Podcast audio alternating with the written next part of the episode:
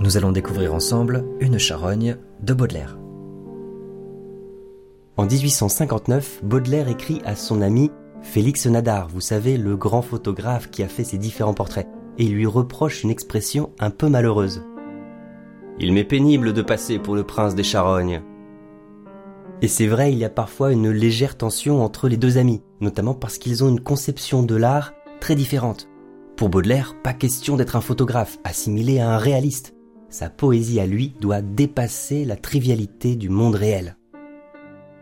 Mais au milieu de la première partie des Fleurs du Mal, spleen et idéal, on découvre un poème assez cru, Une charogne, où il met en scène avec force détail un cadavre en décomposition, et où il détourne en plus le cliché romantique d'une promenade avec la femme aimée. Mais on va voir que cette étrangeté, ce paradoxe de faire d'une charogne un objet poétique, va permettre en fait à Baudelaire de bousculer les représentations traditionnelles, et notamment de mener une réflexion sur le passage du temps, la vie et la mort, pour mieux nous révéler sa propre conception de la beauté. Comment Baudelaire utilise-t-il cette découverte d'une charogne pour mieux parler des principes de sa propre poésie? D'abord, c'est toute une mise en scène avec la femme aimée qui est présente à la deuxième personne jusqu'au moment où elle risque de s'évanouir. Et en effet, à partir de là, la deuxième personne disparaît. C'est la charogne qui est au centre du tableau. D'abord un ventre, puis un monde, avant de redevenir un simple repas pour une chienne. Et à la fin, le poète reprend la parole pour faire un étrange memento mori qui parle en fait surtout de sa propre création poétique. Je vais vous mettre le texte en description et de toutes les façons je vais le citer très largement pour que vous puissiez bien suivre. Donc d'abord dans ce premier mouvement c'est une véritable mise en scène. Baudelaire prépare ses effets, il fait tout pour étonner et pour captiver son lecteur. Les deux premiers vers sont plutôt euphoriques. Rappelez-vous l'objet que nous vîmes, mon âme, ce beau matin d'été si doux. C'est une promenade par beau temps avec la personne aimée, mon âme.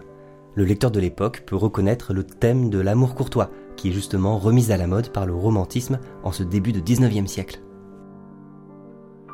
Dans les deux premiers vers, il n'y a pas vraiment de discordance. L'objet que nous vîmes ne désigne encore rien de précis. C'est d'ailleurs ce qu'on appelle une cataphore. La référence viendra après le pronom. C'est le fameux procédé des devinettes, très utile pour créer le mystère. On parle d'une chose sans dire encore ce que c'est. Et donc tout bascule dès le troisième vers quand arrive la révélation. Au détour d'un sentier, une charogne infâme, sur un lit semé de cailloux. Le détour, la rime féminine en âme qui devient infâme, et les cailloux qui sont tout sauf doux.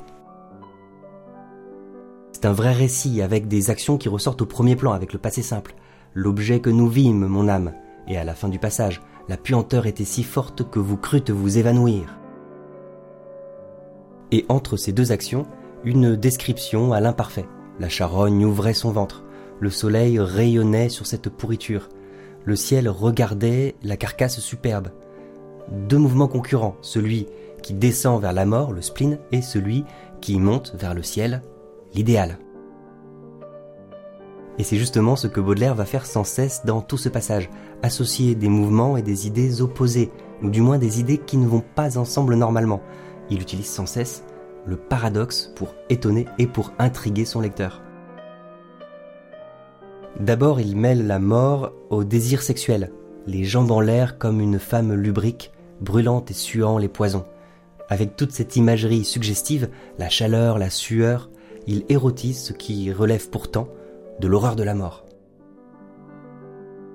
Ensuite, il mêle carrément l'idée de mort à l'idée de maternité, avec ce ventre plein qui s'ouvre pour laisser sortir des exhalaisons. Le parfum est pratiquement un être vivant chez Baudelaire. Là, c'est carrément une antithèse. Deux termes opposés sont rapprochés. La naissance est trouvée dans la mort. À l'époque, on retrouve cette même idée chez Schopenhauer, vous savez, le grand philosophe allemand échevelé et pessimiste. Pour lui, l'univers est mu par une force de vie qu'il appelle la volonté et qui se manifeste dans la sexualité et qui n'est que sublimée, c'est-à-dire rendue socialement acceptable par le sentiment amoureux décrit notamment par les romantiques. Tout ça explique aussi la suite. Le soleil rayonnait sur cette pourriture comme afin de la cuire à point. L'appétit, du côté de la vie, est directement lié à l'idée de mort. La décomposition fertilise le sol, et de rendre au centuple à la grande nature tout ce qu'ensemble elle avait joint. Tout ça révèle bien une certaine idée du travail poétique qui consiste justement à se nourrir de tout ce que le monde peut offrir de souffrance et de mort pour enfanter des vers. On commence à avoir une certaine idée de la démarche du poète pour Baudelaire. Et maintenant qu'on sait ça, c'est beaucoup plus facile de comprendre la suite. Et le ciel regardait la carcasse superbe comme une fleur s'épanouir. La carcasse superbe, c'est un oxymore, une association de termes contradictoires.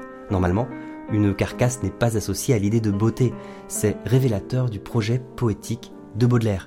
Les fleurs peuvent bien pousser aussi sur le terreau de la souffrance et du mal. Et alors la figure féminine disparaît, elle s'évanouit, en laissant place à cette étrange fleur qui s'épanouit. La puanteur était si forte que sur l'herbe, vous crûtes vous évanouir. On entend d'ailleurs quelque chose qui va plus loin que la rime, une paronomase, une proximité sonore entre évanouir et s'épanouir. Dans toute notre deuxième partie du texte, c'est donc la charogne qui se trouve au centre d'une description particulièrement saisissante et animée. On est d'ailleurs obligé de lire le premier quatrain d'une seule traite. Écoutez. Les mouches bourdonnaient sur ce ventre putride d'où sortaient de noirs bataillons de larves qui coulaient comme un épais liquide le long de ces vivants haillons. Vous voyez comment les enjambements prolongent la phrase sur plusieurs vers, sans nous laisser de répit. De noirs bataillons de larves. Le complément du nom, les larves qui forment les bataillons, déborde la métrique. Or, c'est exactement l'image que veut susciter Baudelaire, un débordement. Dans ces quatrains, tous les verbes évoquent le mouvement, bourdonner, sortir, couler, et on retrouve le double mouvement vers le haut et vers le bas, parfaitement équilibré dans deux hémistiches. Écoutez, tout cela descendait, montait comme une vague. Et on poursuit avec des mouvements presque festifs, joyeux, où s'élançait en pétillant. On eût dit que le corps enflé d'un souffle vague vivait en se multipliant. Les gérondifs, en pétillant, en se multipliant, insistent bien sur l'idée que toutes ces actions sont inscrites dans la durée. On trouve aussi en filigrane l'image d'une peau distendue. C'est presque déjà la voile d'un navire sur le départ. Souvent, chez Baudelaire, la mort cache une invitation au voyage, un voyage de l'âme peut-être vers d'autres vies. C'est le thème de la métampsychose, la réincarnation de l'âme. Et voilà pourquoi on retrouve encore ici ce mélange entre la vie et la mort. La mort à travers les noirs bataillons qui nous projettent le temps d'une hémistiche sur un champ de bataille, c'est-à-dire dans un registre épique et en même temps le verbe vivre qui désigne paradoxalement la charogne. De vivant haillon, un corps qui vivait en se multipliant. C'est d'ailleurs un polyptote, deux mots d'une même famille. Un autre mouvement traverse ce passage. On bascule du pluriel au singulier. Les mouches, les bataillons, les larves, les haillons sont repris par un pronom indéfini. Tout cela descendait, montait comme une vague. C'est typiquement un procédé d'immersion. Alors qu'on avait les yeux rivés sur les détails du cadavre, on entre maintenant carrément dans un monde. Écoutez. Et ce monde rendait une étrange musique, comme l'eau courante et le vent, où le grain qu'un vanneur d'un mouvement rythmique agite et tourne dans son vent. Et c'est justement à ce moment-là que Baudelaire nous fait voir toute la dimension artistique de la scène. D'abord par la musique.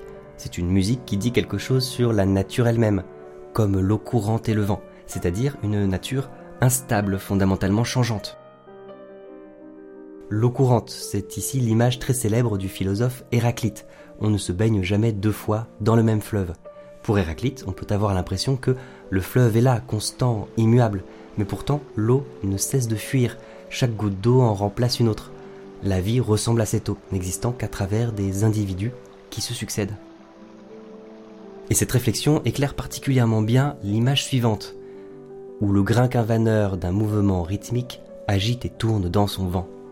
Voilà le secret de cette métaphore. Quand on regarde et quand on écoute cette charogne, chaque larve d'insecte est une graine sur le point de germer, une nouvelle vie qui s'apprête à prendre son envol.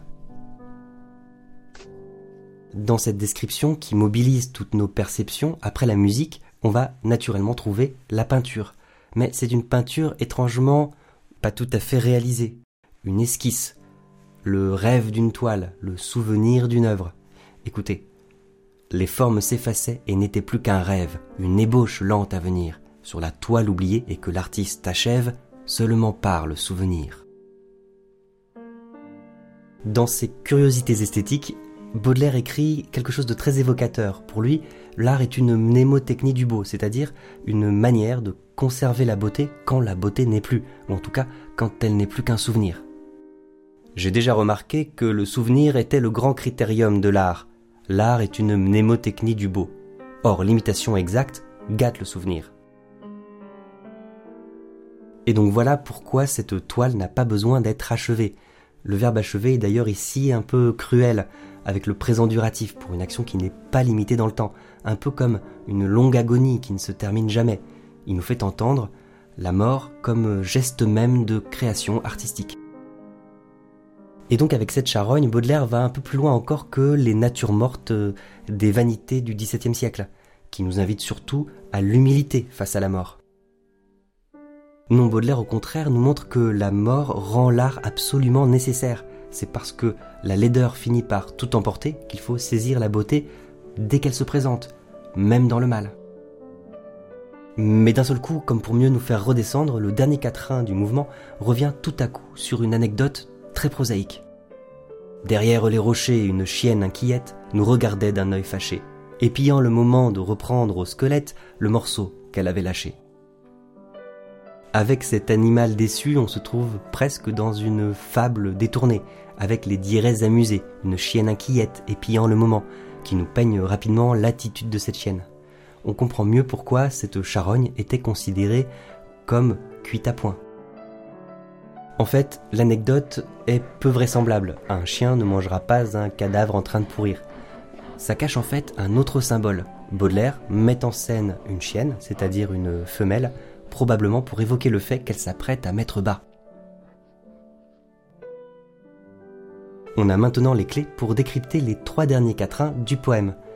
Avec le tiré long et le retour à la deuxième personne, c'est comme si le poète répondait aux protestations de sa compagne, au discours direct.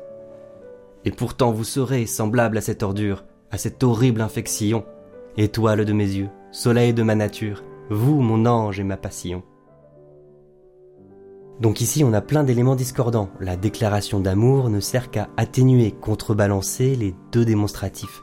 Vous serez semblable à cette ordure, à cette horrible infection. En plus, les diérèses nous obligent à prononcer les voyelles séparément. Pas sillon qui rime avec infection. Tout ça insiste bien sur le paradoxe, l'amour qui est juxtaposé à la mort. Et même ces apostrophes amoureuses semblent étrangement conventionnelles, exagérées, et accumulées un peu sans lien entre elles. Étoile de mes yeux, soleil de ma nature, vous mon ange et ma passion. Pour le lecteur de l'époque, ce sont surtout des images qui évoquent tout de suite une tradition, l'amour courtois au Moyen Âge, puis le pétrarchisme à la Renaissance, les attitudes de l'amant parfait qui met son amour au-dessus de lui-même. Mais si on creuse un peu les images, on dirait bien que Baudelaire détourne cette tradition pour mieux développer ses propres thèmes. Les larves sont autant de graines ou autant d'étoiles qui brillent dans les yeux du poète. Le soleil est comme une force qui traverse le poème et qui fertilise la nature. La dimension symbolique est de plus en plus forte. Et quand Baudelaire reprend, on devine que cet apparent dialogue avec la femme aimée cache en fait autre chose. Oui, telle vous serez, ô la reine des grâces, après les derniers sacrements, quand vous irez sous l'herbe et les floraisons grasses, moisir parmi les ossements. Ici on pense tout de suite au poème de Ronsard, Mignonne allons voir si la rose, et Quand vous serez bien vieille au soir à la chandelle. À la Renaissance, Ronsard montre à la jeune fille l'idée de sa propre mort, mais c'est pour mieux l'inciter à profiter de l'instant présent c'est le fameux memento mori classique, en latin rappelle-toi que tu vas mourir, et qui sert surtout à nous prévenir contre l'orgueil, la démesure. Même au sommet du triomphe, il faut garder la tête froide et se souvenir que tout ça n'est qu'éphémère. Mais chez Baudelaire, rien à voir, le but de ce memento mori est tout à fait différent. La reine des grâces, et si c'était la poésie elle-même. Dans la mythologie latine, les trois grâces sont le charme, la beauté et la créativité. Et donc cette floraison grasse pourrait renvoyer directement au titre des fleurs du mal, qui se nourrissent de l'ancienne poésie, celle qui se trouve sous terre, pour mieux en faire naître une nouvelle, désormais capable de parler de tout. Or justement, dans le dernier quatrain, on dirait que Baudelaire ne s'adresse plus vraiment à son amante, mais bien à sa propre conception de la beauté elle-même, et ses amours deviennent pluriels, rejetés dans le passé. Alors, ô ma beauté, dites à la vermine qui vous mangera de baisers, que j'ai gardé la forme et l'essence divine de mes amours décomposés. Et à cet endroit-là, Baudelaire nous donne des clés de compréhension de sa poésie et de sa propre conception de la beauté. D'abord, on retrouve cette mnémotechnie du beau, garder la forme, c'est-à-dire garder le souvenir. Et là, en m'écoutant dire garder le souvenir, peut-être que vous avez pensé aux vers de Lamartine qui songe lui aussi à la mort de sa bien-aimée. Ô lac, rocher muet, grotte, forêt obscure, vous que le temps épargne ou qu'il peut rajeunir, gardez de cette nuit, gardez belle nature, au moins le souvenir. Mais Baudelaire, lui, ne confie rien à la nature, tout part de la poésie et tout revient à la poésie. C'est une véritable boucle. On le voit ici avec les impératifs. Dites à la vermine, qui renvoie directement au premier verbe du poème, à l'impératif aussi. Rappelez-vous l'objet que nous vîmes. L'impermanence des choses est un véritable déclencheur du geste artistique. C'est exactement la même chose dans À une passante d'ailleurs. Un éclair, puis la nuit, fugitive beauté, dont le regard m'a fait soudainement renaître. Ne te verrai-je plus que dans l'éternité? Et au fond, qu'elle traverse la rue ou qu'elle traverse la vie, la beauté a quelque chose de fugitif. Mais elle possède aussi quelque chose d'éternel, et c'est ça que Baudelaire essaie de capturer dans sa poésie. Il en donne d'ailleurs quelques indices dans un article, Le peintre de la vie moderne, où il parle de l'aquarelliste Constantin Guis. Cet homme doué d'une imagination active cherche ce quelque chose qu'on nous permettra d'appeler la modernité. Il s'agit pour lui de tirer l'éternel du transitoire. Et donc le dernier secret que Baudelaire nous révèle dans ce poème, c'est la dimension alchimique de ce travail, que j'ai gardé la forme et l'essence divine de mes amours décomposés. C'est-à-dire exactement cette opération de transmutation dont il parle dans une certaine ébauche à euh, une préface pour la seconde édition des Fleurs du Mal. La boue va se trouver du côté de la charogne et l'or du côté de la poésie. Ô vous, soyez témoins que j'ai fait mon devoir, comme un parfait chimiste et comme une âme sainte, car j'ai de chaque chose extrait la quintessence. Tu m'as donné ta boue, et j'en ai fait de l'or. Dans ce poème, Baudelaire met en scène la découverte d'une charogne. C'est d'abord un tableau plein de détails, saisissant, en mouvement. Mais progressivement, on réalise que tout ça cache en fait une dimension symbolique qui prolonge et dépasse une longue tradition poétique qui parle d'amour, de vie, de mort, de passage du temps. Et alors Baudelaire nous révèle sa propre conception de la beauté. Elle dépasse les enjeux du bien et du mal, précisément parce qu'elle peut capturer dans n'importe quel objet l'éternel qui se cache dans le transitoire. Et pour faire ça, pour saisir cette beauté, mieux que ne le ferait un simple souvenir, il faut le travail acharné d'un poète, un véritable alchimiste. À la fin du siècle, un certain Rimbaud se voit certainement comme un continuateur de Baudelaire, avec sa poétique du voyant, où on va retrouver des éléments symboliques très proches, par exemple dans ses voyelles. A noir, E blanc, I rouge, U vert, Au bleu, voyelle. Je dirai quelques jours vos naissances latentes. A, noir corset velu des mouches éclatantes qui bombinent autour des puanteurs cruelles. Ce qui me tient à cœur avec mon site, c'est de vous proposer tout un grand panorama de la littérature française sous forme de vidéos. N'hésitez pas à venir l'explorer. www.mediaclass.fr vous verrez que chaque analyse, chaque résumé est fait pour vous donner les clés de lecture qui font justement tout l'intérêt profond de ces grands classiques. Et si vous en avez l'occasion, n'hésitez pas à participer, même pour une somme modeste. C'est toujours un excellent soutien pour mon travail. À bientôt!